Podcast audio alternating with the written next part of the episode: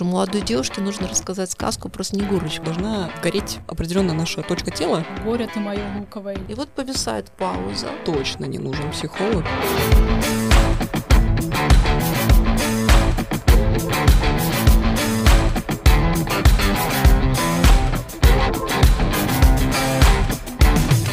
сих пор есть вот такое некоторое предубеждение, особенно среди старшего поколения, что ой, ты хочешь психологу, что с тобой не так. Соглашусь, на постсоветском пространстве это есть, и иногда это даже передается и младшему поколению, хотя, конечно, далеко уже не всем. А, ну, не раз встречала такое, что психолог это как будто бы психиатр, и у меня психиатрический диагноз. Ну, вот я как человек с клиническим опытом, то есть я начинала -то работать в отделении женской шизофрении в Москве, и э, я должна сказать, что э, к психологам все-таки ходят ходят в основном люди без психиатрических диагнозов. А люди с психиатрическими диагнозами обычно э, считают, что другие больные, они здоровы. Это правда очень часто так.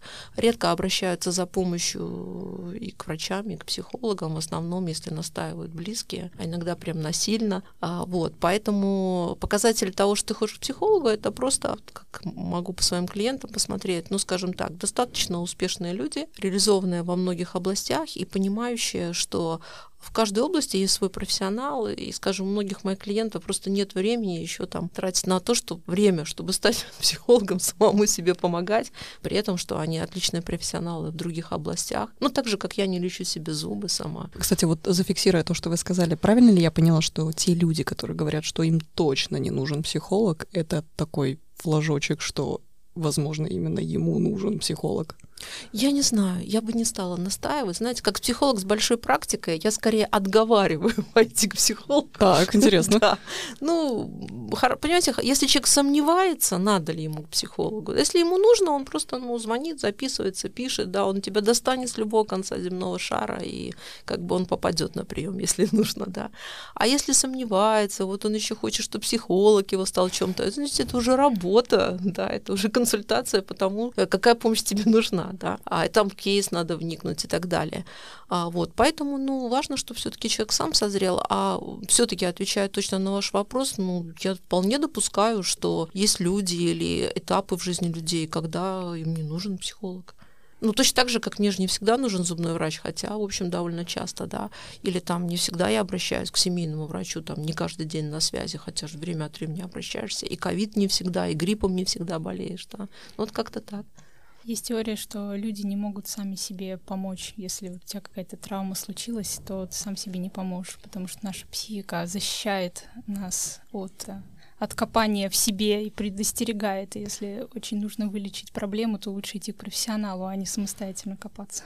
Ну, здесь я согласна, да. Как если болит зуб, э, даже зубной врач сам себя не лечит. Или там хирург не будет у себя аппендицит вырезать. Это верно а, ну, это больно себе, ты не сможешь, это неудобно, да, вот, и действительно психика защищает, все верно, да прозвучала очень хорошая фраза, что идет в наследство, вот это боязнь психологов, да, у нас вот в Восточной Европе так назовем. Ну, на постсоветском пространстве я не буду говорить за всю Восточную Европу, не знаю, как в Польше, как в Чехии, Словакии. Я вот знаю на постсоветском, скажем так, Советского Союза, но я могу предположить, что, наверное, может быть, да, и в других странах, э, как это бы говорили, бывшего Варшавского блока. Вот, когда я говорила, я имела в виду бывший Советский Союз. А вот откуда mm-hmm. этот страх? Вот почему вот это постсоветское пространство, особенно вот, вот родители там старше, они такие, ты ходишь к психологу, что с тобой не так? Откуда это? Это страх к психиатру, причем это страх не просто к психиатру, как, ну, одному из врачей. Это страх карательной психиатрии, которая, в общем-то, процветала в Советском Союзе. Это было такое авторитарное государство. И иногда наказывали тем, что расстреливали как врага народа, отправляли там в ссылку или в лагеря а иногда отправляли в психиатрическую больницу, закрывали. Причем, скажем, если у человека была гомосексуальная ориентация, то психиатрическая больница это минимум, что ему светило тогда. Вот поэтому страх, что к психиатру это значит меня закроют, будут мучить, пытать, издеваться и так далее. Это, да, это в общем-то опыт, э, ну да, наших предков. При этом были и хорошие психиатры, да, ну вот было. Но их было сложно найти. Нет, они были, они работали, и люди болели э, шизофренией, это же генетическое заболевание, да, и другими психиатрическими а, болезнями. И понятно, что им помогали, их лечили, но при этом было вот это тоже насилие над личностью. Слушайте, мне безумно интересна вот эта тема по поводу наследственности, да, вот то, что насколько убеждения наших родителей, предков, они могут нам передаваться не только путем слов, но еще на каком-то таком бессознательном уровне. Я когда в первый раз услышала теорию о том, что у нас может, могут наследоваться какие-то страхи, убеждения, ну, для меня вначале это запахло какой-то очень такой дешевой эзотерикой. Условно, если бабушка переживала ленинградскую блокаду, потом у нее очень трепетное отношение к еде, она не может выкинуть еду, и тогда мама видит, как ведет себя ее мама, и точно так же формирует свое отношение к еде.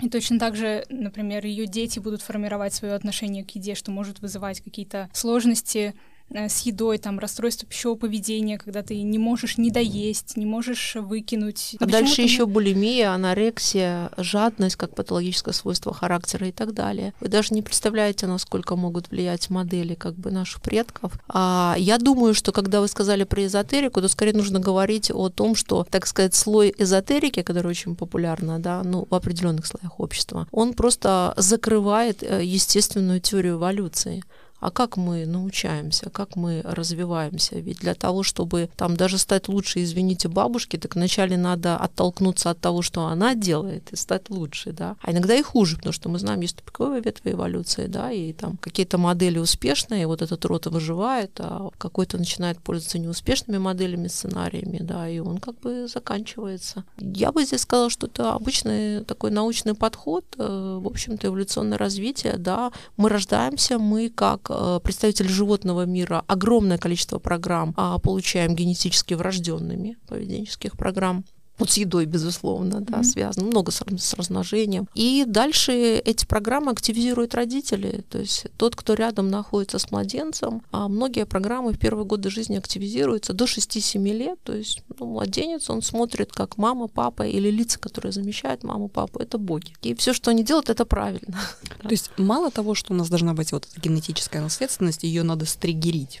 Я извиняюсь за использую те слова, которые знаю. Причем в правильную сторону. Вот как про блокаду, да. Можно так стригерить, что у человека потом будет булимия или анорексия, mm-hmm. или то и другое, да. Или там патологическая жадность, экономия ненормальная. То есть вот стригерить нужно правильно, да. И для этого а, важно вот родители, насколько у них психическое здоровье у родителей, насколько у них знания есть, да, о том, как воспитывать ребенка. Просто это странно, у нас же нету недостатка в еде, нету недостатка в одежде, нету недостатка в развлечениях. В принципе, у нас есть бесконечные возможности зарабатывания денег.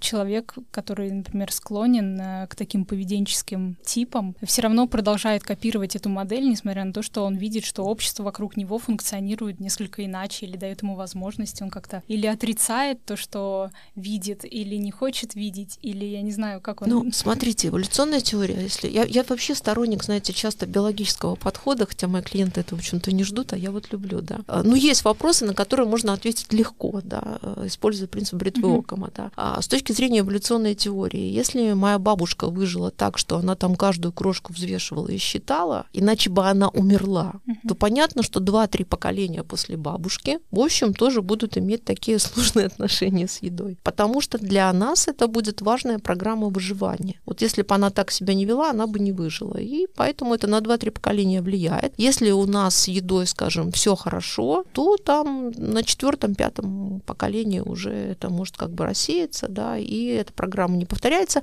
а если опять не будет голод, например. Вот. А если на втором-третьем поколении опять повторяется да, ситуация голода, то и закрепиться может. И тогда, может быть, они и правы, что они вот так выживают, экономят, все доедают. Там же мало просто было чего доедать, да. То есть я правильно понимаю, что если к вам придет пациент или пациентка, и у нее, допустим, там проблема с булимией или еще с чем-то, и вы, допустим, в ее анамнезе, простите, опять-таки, за неимением слов, понимаете, что каких-то ну, фактических причин нету чтобы это развилось. Вы можете предположить, что это может быть какая-то генетическая память в этом случае? Ну и не только генетическая, как мы говорим. Все-таки, понимаете, а, она есть генетическая, это, это любой генетик скажет, да, что передаются программы поведенческие, да. А, но дело в том, э, важно, как это в личном опыте с ее рождения активизировалась вот эта генетическая память, да. И да, я сталкивалась с тем, что, скажем, молодой девушке нужно рассказать сказку про Снегурочку, которая, помните, растаяла.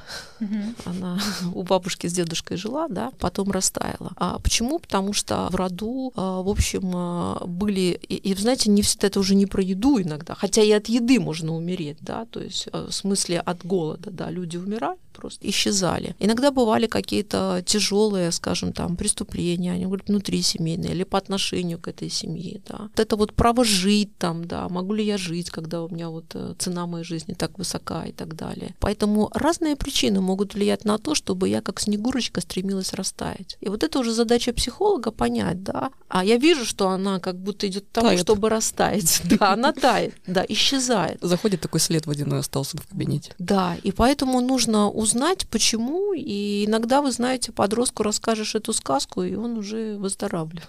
Мы с Викой, когда тоже думали про эту тему, была такая подборка фраз, вот тоже вот интересно по поводу наследственности, каких-то наследования какой-то информации, каких-то убеждений, хотя это не имеет уже давно смысла, может быть. Очень многие вот эти установки нам передаются через э, разные поговорки, пословицы, какие-то утверждения, которые нам э, родители, бабушки говорят, там, не знаю, горе ты мое луковое или еще что-то. Мы целый список на самом деле нашли. Сижу, Учу. подготовилась, да. Я начну, наверное, с такой вот с финансовой части, потому что очень интересно.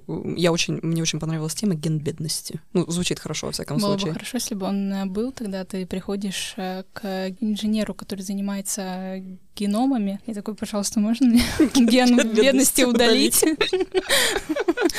Да, еще и опыт бы изменить. Вы знаете, ведь а, на самом деле на постсоветском пространстве это очень актуальная тема, поскольку было так, что на протяжении длительного времени людей, у которых были деньги, их убивали, они считались плохими, иметь много денег считалось стыдно, считалось, что заработать много денег своим трудом невозможно. Это было очень долго, как бы вся советская идеология, она была на этом построена. А, и так как реально наших предков там сажали, раскулачивали, все отбирали, то вначале я бы сказала, что страх появился от реальной истории, а потом, ну, если верить как бы теории эволюции, вы знаете, может уже, да, и ген какой-то так запрограммировался, действительно, а, стала информация передаваться, ну, это пусть генетики скажут, ну, различные изменения в поведении они объясняют, да, если, скажем, моим предкам, чтобы выжить, нужно было остаться нагими, босыми, нищими, и поэтому они выжили, иначе бы их там а, расстреляли, в них все отобрали, например, да, вот, и они бы умерли. А, безусловно, они передают, как бы, скажем, там, своим детям, например, это уже мои родители, да, что ты смотри, вообще от денег надо держаться подальше, иначе будет катастрофа, да, вот многие умерли. И, естественно, мои родители уже потом меня прям открыто могут воспитывать, что это, деньги это и вообще зло,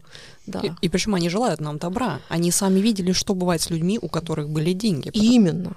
Вы опередили меня на 10 шагов. У меня была эта тема по поводу раскулачивания, потому что это был факт э, нашей истории, так назовем, услов- условно Ну, это нашей. прям моя личная история, факт. А, даже Да, так? Да, Именно поэтому я всегда с удовольствием брала кредиты. Я потом уже поняла в результате личной психотерапии, которую мы, психологи, должны тоже проходить обязательно, да. Почему кредиты? А потому что не кредит это отсутствие денег. Потому что Представляете? Потому что ты как бы живешь в долг э, у своего будущего, и ты каждый Да, месяц у тебя нет денег. отдаешь очень много денег на покрытие своих долгов, забирая у себя будущий эти деньги. Причем я вам скажу честно, я как бы так не рассматривала, что я у себя в долг беру, да. Я у банка в долг. Я тоже так думала. Это у меня была такая дискуссия с одним очень умным человеком. Как-то он мне так объяснил эту теорию, что никогда не бери кредит, потому что ты берешь кредит не у банка, а ты берешь кредит у себя в будущем. То есть ты забираешь деньги у себя. А вы знаете, я бы здесь не согласилась, э, что это стопроцентно верно.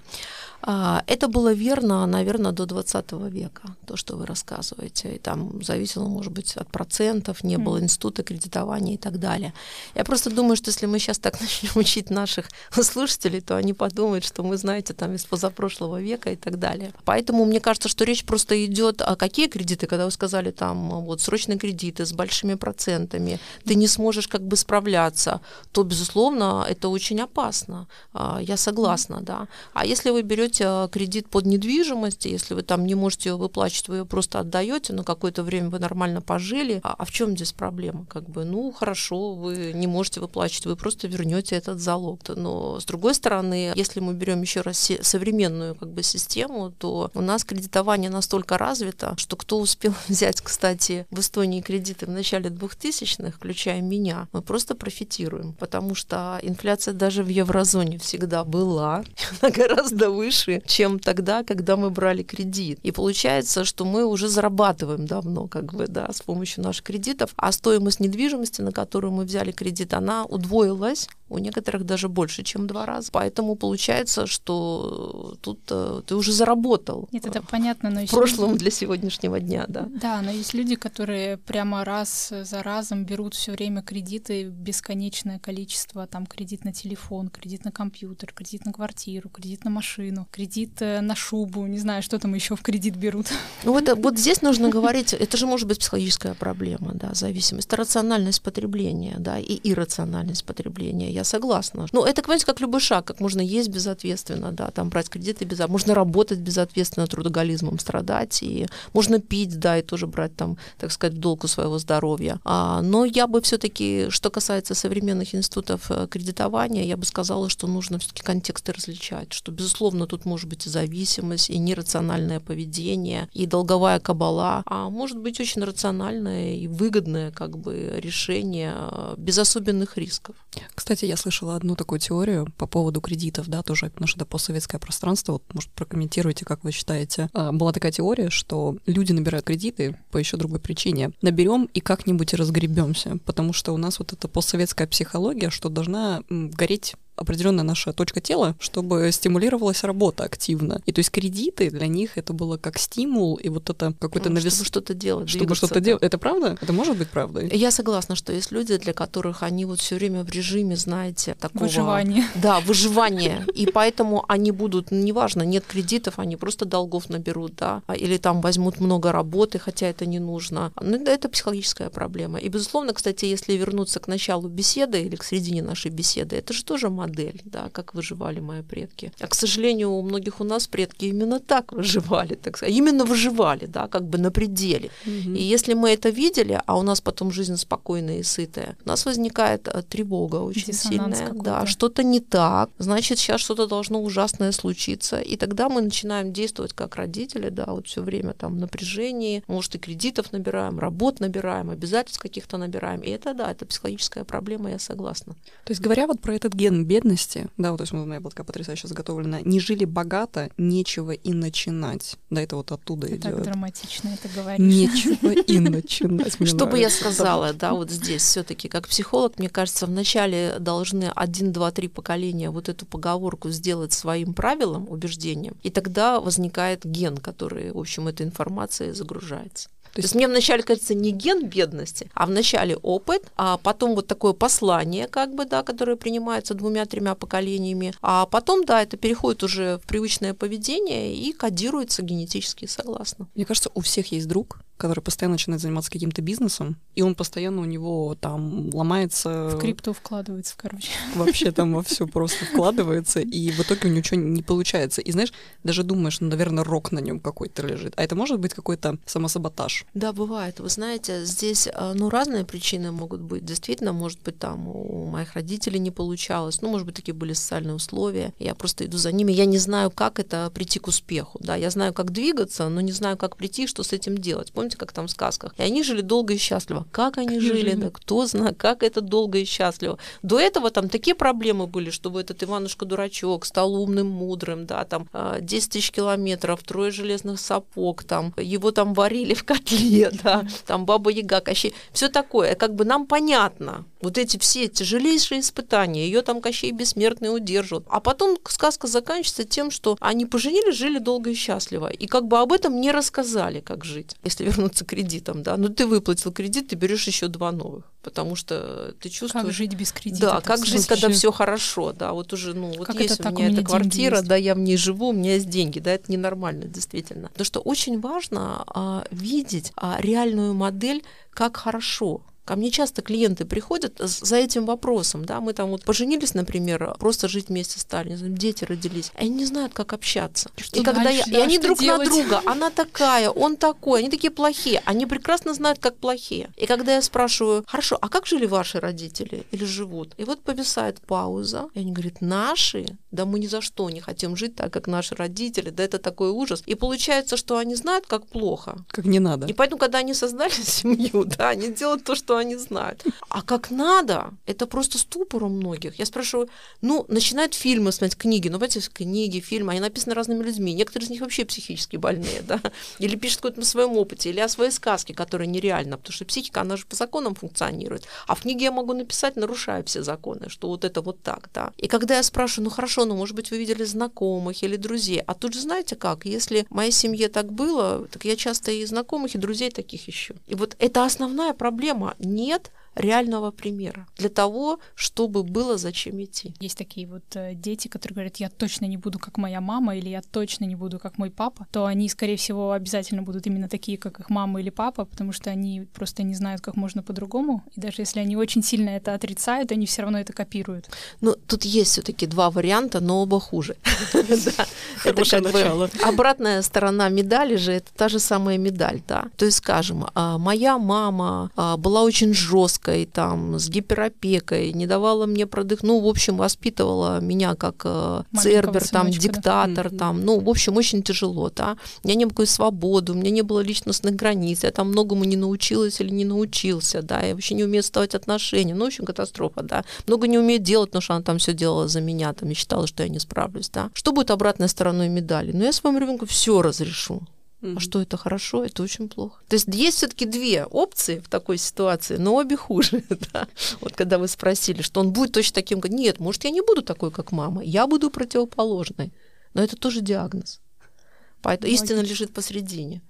Для чего и специалисты нужны? Да, это вот для того, чтобы специалисты рассказали про норму и сказали, давайте вот мы посмотрим вот на какие-то примеры. Вы посмотрите, может быть, вот на этих людей там в своем окружении, да.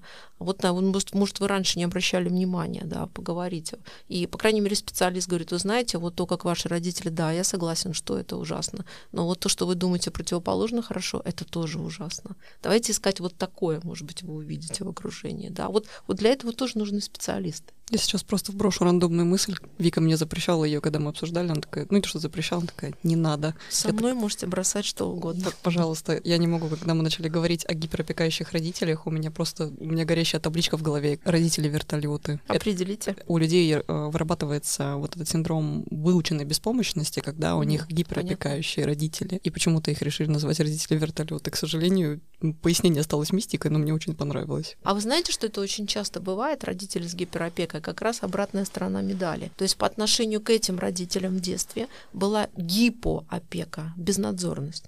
То есть родители ими не занимались.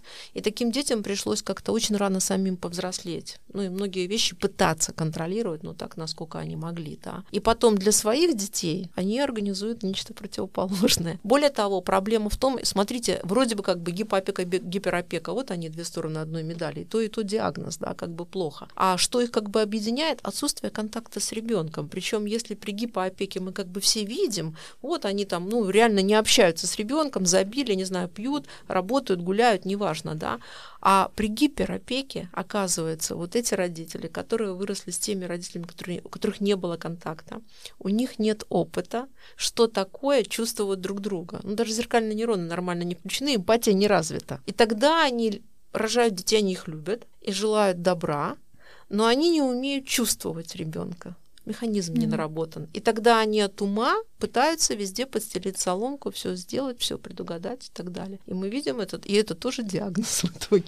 А когда родитель холодный или родители холодные, ну, допустим, мама или папа редко целует ребенка, говорит ребенку, что ты молодец, я тебя люблю, у тебя все получится, редко обнимает ребенка. Здесь смотрите, здесь везде нужно как бы мера. Да, вот мы когда говорим, там мало проводит времени, уделяя внимание интересам, потребностям ребенка. Но есть вопрос, сколько это мало, да? Может, окажется и много, может, это для конкретного человека кажется мало, а если бы столько уделяли, было бы хуже. Вы знаете, сколько у меня было случаев? А, вот это сиблинговое соперничество, братья и сестры. Приходит там брат или сестра, которые любили меньше. Может, это неправда, ну вот так, кажется. да, так воспринимают. И факты прямо есть, да, там вот с братом там до сих пор, да, мне там ничего, ему там дом, меня просто выгнали, да, там с диванчика родственниками или что-то. А, ну, вроде как бы даже и по фактам. И потом, когда начинаешь разбирать историю, вы знаете, оказывается, что вот из-за того, что они брата так любили, вот он до сих пор наркоман, живет с ними за их счет. А он не научился, то есть Жить его не отдельно. отпустили. Да, да. У него были страхи, он ничем не справлялся, и вот он в итоге, как бы, чтобы стать тревожность понижать, например, пить стал, дали наркотики принимать, неважно, да. У него были страхи или у родителей были страхи за у него? У них вначале, а он отражал, а потом он уже боялся жить сам. То есть он, mm. не, он уже ну вот взрослый человек, но он боится, там, не знаю, даже переночевать не дома, не с родителями, да, потому что у него опыта, он в лагерь никогда не ездил никакой, он там в гости не ходил, да, ну, или у кого-то не оставался. Ну, то есть, например, я никогда не ходил на собеседование, поэтому да. я не буду отправлять CV на работу, потому что я не знаю, что такое собеседование, я боюсь на него идти. И там же не мама будет с папой, да, вот, э, любящая, поэтому я туда на всякий вообще не пойду, mm-hmm. потому что меня учили, что вокруг вообще такой мир, он враждебный, надо вот только... Буду сидеть а, дома. Да, от мамы получать. Да, и видите, в результате получалось, что те дети, которым вроде как будто они считали меньше любви досталось, им повезло. Ну, то есть, да, им не, не хватило, скажем, там, заботы, ласки от родителей, но зато они сами смогли выстроить свою жизнь, научились сами жить и даже дошли до психотерапевта, чтобы это обсудить, а это уже показатель успеха. Понятие, которое вот в психологии у нас ну, очень популярно, достаточно хорошие родители – вот достаточно хорошие родители, те, кто э, ну, достаточно времени да, до года с ребенком проводят, дают ему вот это ощущение, э, формируют надежные привязанности, ощущение безопасности. То есть все правильно. Если он хочет кушать, смотрите, мать должна как бы откликнуться. Если ему холодно, она тоже должна подойти что-то сделать. Если ему страшно, она тоже должна подойти. Если у него что-то болит, она должна подойти. А вот уже как она подойдет, да? А, она подойдет с грудью, наполненной молоком, или с бутылочкой, это второй вопрос. Важно, что... А вот если... Вот у нее, например, есть много молока, а она решила, что прошла там курсы за 2500 евро, есть сейчас такие в интернете. Значит, чтобы как сделать так, чтобы ваш, вас ребенок ваш не, вас не беспокоил, да? Ну, у меня, у меня, Зачем меня очень плохой рецепт всплыл сейчас. И вот она такая мама, да, две с половиной, да. И вот эта мама решает, например, что ей объяснили, надо подходить только по часам. А ребенку там 5 месяцев, он хочет кушать, не, и просто ему холодно, просто у него животик, может быть, газики, и он плачет, да.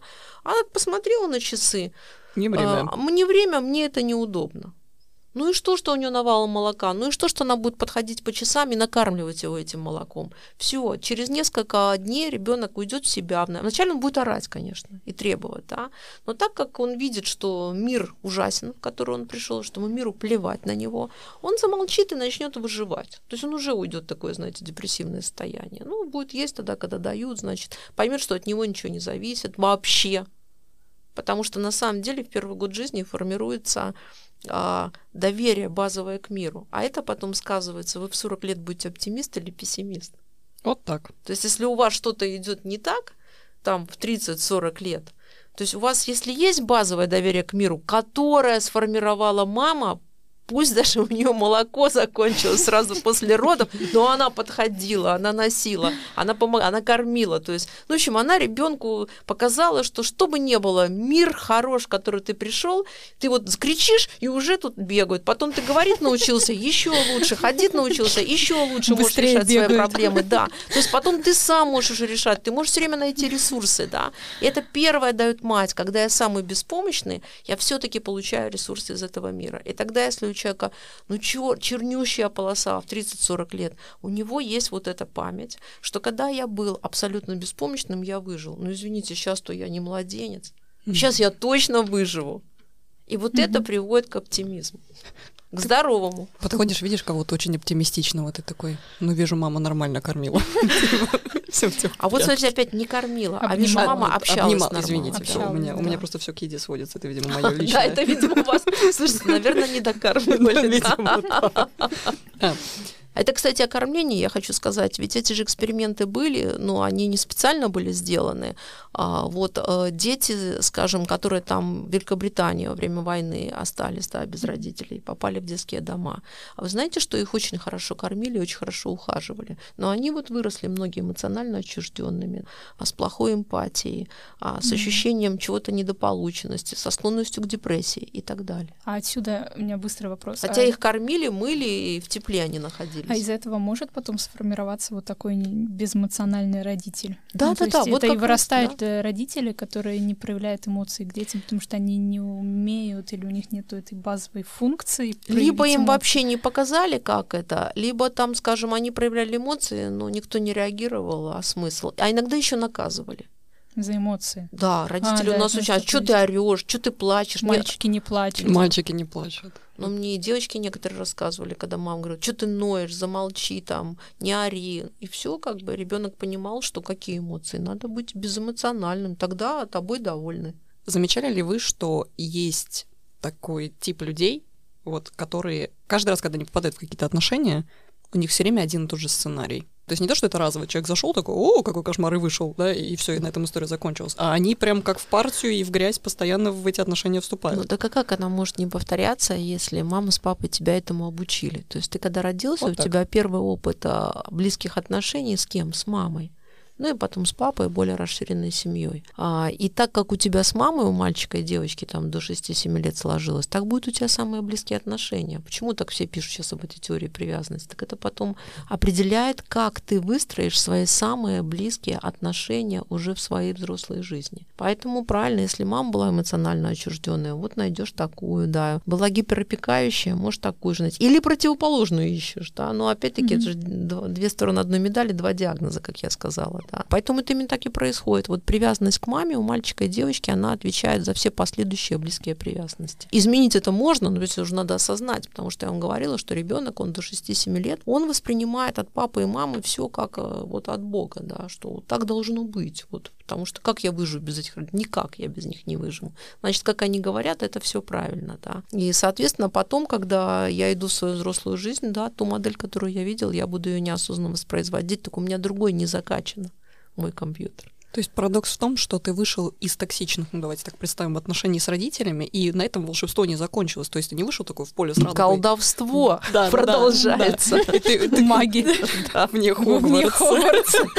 Да, это круче любого воду. Ну, то есть, получается, ты вышел из этого волшебства и радостно вступил в новый. Ты подсознательно, то есть ищешь такой же паттерн. Ну, я не скажу, что радостно, да, но ты неосознанно, скажем, да, вступаешь. Похожее, потому что как мужчину или как женщину ты будешь только определенный тип опознавать, если при условии, если ты как-то не вывел на уровень осознанности для себя вот это как проблема, да, не разделил вот эти сценарии, как было с мамой, а вот, скажем, с моим мужчиной или с женщиной мне по-другому может быть, то уже вот это уже работа часто психологического плана, да. А если мама какой-то хороший сценарий, папа не дали. То есть, грубо говоря, если, например, у меня один из родителей был, допустим, манипулятором, но если я девушка, то в моем случае получается отец. И э, вот я выжила и научилась жить э, с мужчиной-манипулятором. Я вырастаю, и я как бы подсознательно ищу себе такого же мужчину-манипулятора в партнеры, потому что я знаю, как с этим жить и знаю, как выжить в этих условиях. Ну да, это вам дает. Во-первых, вы думаете, что отношения только такие и могут быть, если с мужчиной, да. А во-вторых, да, это дает как бы чувство такой контроля, да, что я могу. В-третьих, э, может быть, я папу по-своему любила, он меня любил, значит, мне это дает и какой-то окситоцин даже вырабатывается, хоть mm-hmm. это и мазохизм нарциссизм, да. А другой вариант, если уж совсем было плохо в отношениях с такими родителями, вы одна будете жить. Тоже вариант, да. Что настолько, э, как бы для меня вот опыт отношений, что настолько тяжело все время манипуляции, что некоторые просто... А,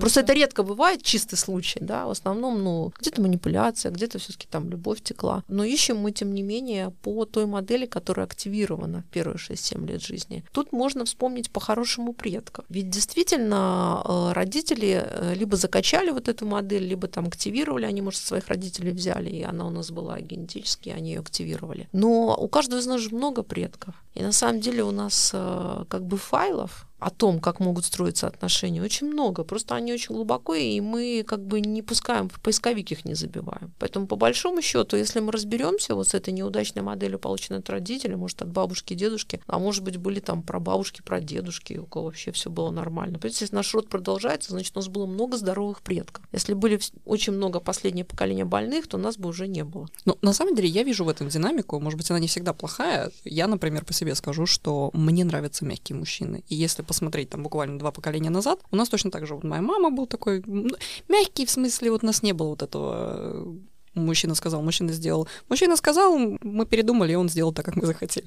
Я бы так сказал. Ну, то есть, ну, не могу сказать, что это прям очень плохо, но я вижу динамику. То есть я вижу, как у моего, моей мамы было, как у моей бабушки, и там примерно та же самая картина, и хочешь не хочешь, но я повторяю эту историю, по всей видимости. Ну, если вы своим партнером довольны, то не надо чинить то, что хорошо работает. Как да, ну просто сам факт. Сам факт, ну, получается, что да, переняла, получается. То есть это мистер да. прав и миссис всегда права. Я почему-то вспомнилась. Не, ну тут оба правы. Ну, если... Только я чуточку больше. Да, да, если мы говорим про модель поведения, где мужчина прав, но женщина права чуть-чуть больше, были раньше такие картинки, знаете, с футболками и с кружками, там, где был Mr. Right and Mrs. Always Right. Ну, видите, здесь зависит опять-таки, как партнеры к этому относятся. Мы сейчас сидим, вот смеемся, но с пониманием э, относимся, и если в паре такое отношение и с юмором, то опять-таки тоже некоторая дистанция, и там, где нужно быть серьезное решение принимать, да, мы можем посмотреть как взрослые. А, вот. а если, как вы сказали, что, ну, вот так, мне это передалось поколение поколение, и мы неосознанно это делаем, может быть, даже страдаем, да, так бывает. Но ну, если вы не страдаете, отлично. страдаете. Значит, значит, вы, ну, понимаете, там, э, есть же э, у всякого, так сказать, отклонения, э, есть же там своя точка кипения. Угу. Да. Но если на 5, ну, как бы есть норма отклонения, знаете, как там анализ крови сдал, и там вот норма от, от 100 до 120, например, да. Ну, и ты приходишь, говоришь, смотрите, у меня-то вон 97, а вам что скажет семейный врач? Да ничего, это в рамках нормы отклонения, да. Это вот, да, хорошо от 100 до 120, но если отклонение на 10 баллов ниже или там выше, это тоже ничего, да. А, вот. Поэтому, если у вас такая погрешность, ну, ну, как бы, да, и партнер с пониманием относится, то все нормально нормально. Другое дело, если э, кто-то считает в семье, что вот он реально все время прав, другой вообще никаких прав не имеет, и его мнение ничего не значит, то у вас будут такие классические абьюзивные отношения, токсичные очень, да. Один будет агрессор, второй жертва. И либо так оба будут мучиться, и кто-то кого-то потом отравит или прибьет, а вот, либо разведутся, что проще в современном мире. Суммируя эту информацию, получается, что это же не просто так работает, что мы такие идем по улице, такие, о, он триггерит мою травму, дайте два. То есть в каком-то метафорическом смысле они психологически нам подсвечиваются. То а есть мы есть... как-то очень быстро это считываем, как будто бы. Вот ты знакомишься с человеком, и ты буквально вот за минуту понимаешь, понимаешь. твой человек или не твой. Мы даже, я, например, так не осознаю. нейроны же работают. Я даже да, не осознаю, сразу... как это работает. Но вот... Зеркальные да. нейроны, они сразу считывают. Первый слой, который они отражают, это движение тела то, что ребенок отражал, ну, вот движение мамы, там, ну, лица, от которого он зависел, да, это было очень важно. И второе, зеркальные нейроны э, в мозгу, они отражают эмоции другого человека. Поэтому нам не надо, чтобы он открыл рот и что-то сказал сразу конкретно нам.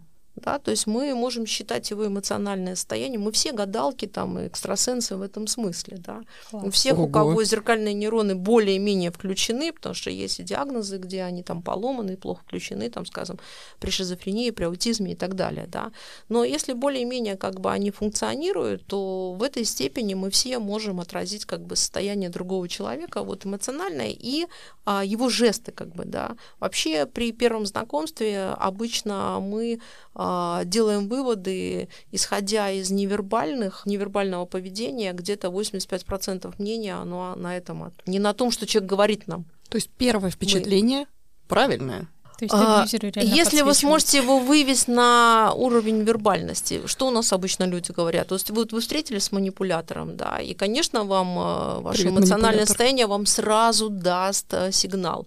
Вот вы сидите с манипулятором, вот вы как бы обсуждаете, например, там план, не знаю, как выйти своим стартапом, например, да, и ничего необычного, вы просто спокойно разговариваете, и у вас вдруг какая-то ярость возникает, или злость, или страх какой-то, очень сильный, да. Это о чем? Это о том, что манипуляция акция началась. Ну что мы в этот момент делаем? Мы сидим, говорим, ой, сегодня, наверное, там я с, утром с мамой, с папой поругалась, с мужем, там, с женой, да, да, ребенок у меня двойку получил. Вот я сейчас вдруг, наверное, вспомнила про это, и у меня пошла ярость. То смотрите, мы сами как бы себя уводим. Да, первое впечатление важное, но вы его вывели на уровень как бы ума? Нет. О-о. Оно как бы осталось на уровне отражения зеркальными вашими нейронами эмоций этого человека и как бы правильная э, реакция на его жесты это у вас было, но а, вы не повели это на уровень как бы ума. Вы на уровне ума обманули себя. Вы сказали, да нет, это не из-за того, что я с этим человеком, а это из-за того, что со мной там, не знаю, я шла сюда, мне кошка черная дорогу перебежала.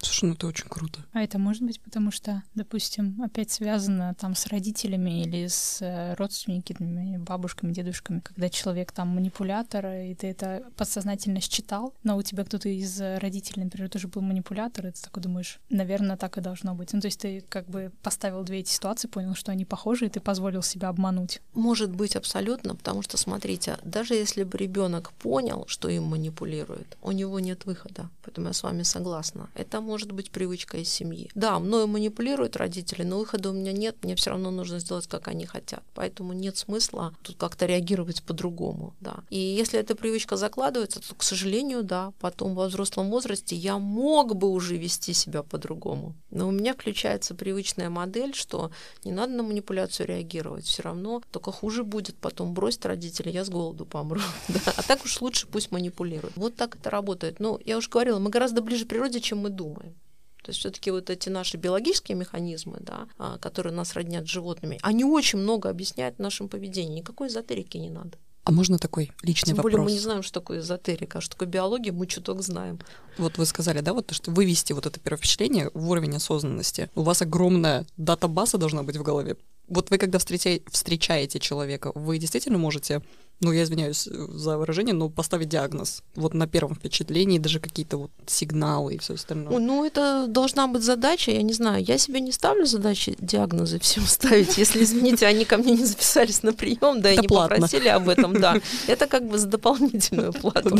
Это, это вообще задача их, их психотерапевта. Нет, я как бы не ставлю. Если мне нужно для э, моих результатов деятельности понять, что за человек, конечно. Ну, я бы не сказала, что диагноз, это все-таки другое, когда приходит тебе как психолог, психологу, и когда тебе просто нужно наладить коммуникацию. Вот вы все равно что-то считываете, и вы это можете проанализировать уже. Ну, я считываю точно так же, как все другие люди. А разница может быть у профессионала небольшая есть, что мы можем это проинтерпретировать более успешно. Но если, э, смотрите, если психолог сам не проходит а, личную психотерапию, а он просто теоретически обучился психологии, а у него свои травмы, комплексы, все осталось, да, то что он там особо считает? Понимаете, врач должен и в самом начале тоже лечиться и быть здоровым. А так, чтобы э, психологию пришел человек абсолютно здоровый, ну, наверное, есть миллионная вероятность, но где вы здоровых-то людей полностью видели, чтобы были здоровые родители, да? Вот, поэтому в основном, ну, мы все абсолютно похожи, разница только в том, что мы захотим привлечь не эзотерику, а науку к тому, чтобы помочь себе или нет. Если захотим, то неважно, вы психолог или вы клиент психолога, вы тем же самым знанием воспользуетесь. Оно же не какое-то другое. Оно вот, тоже.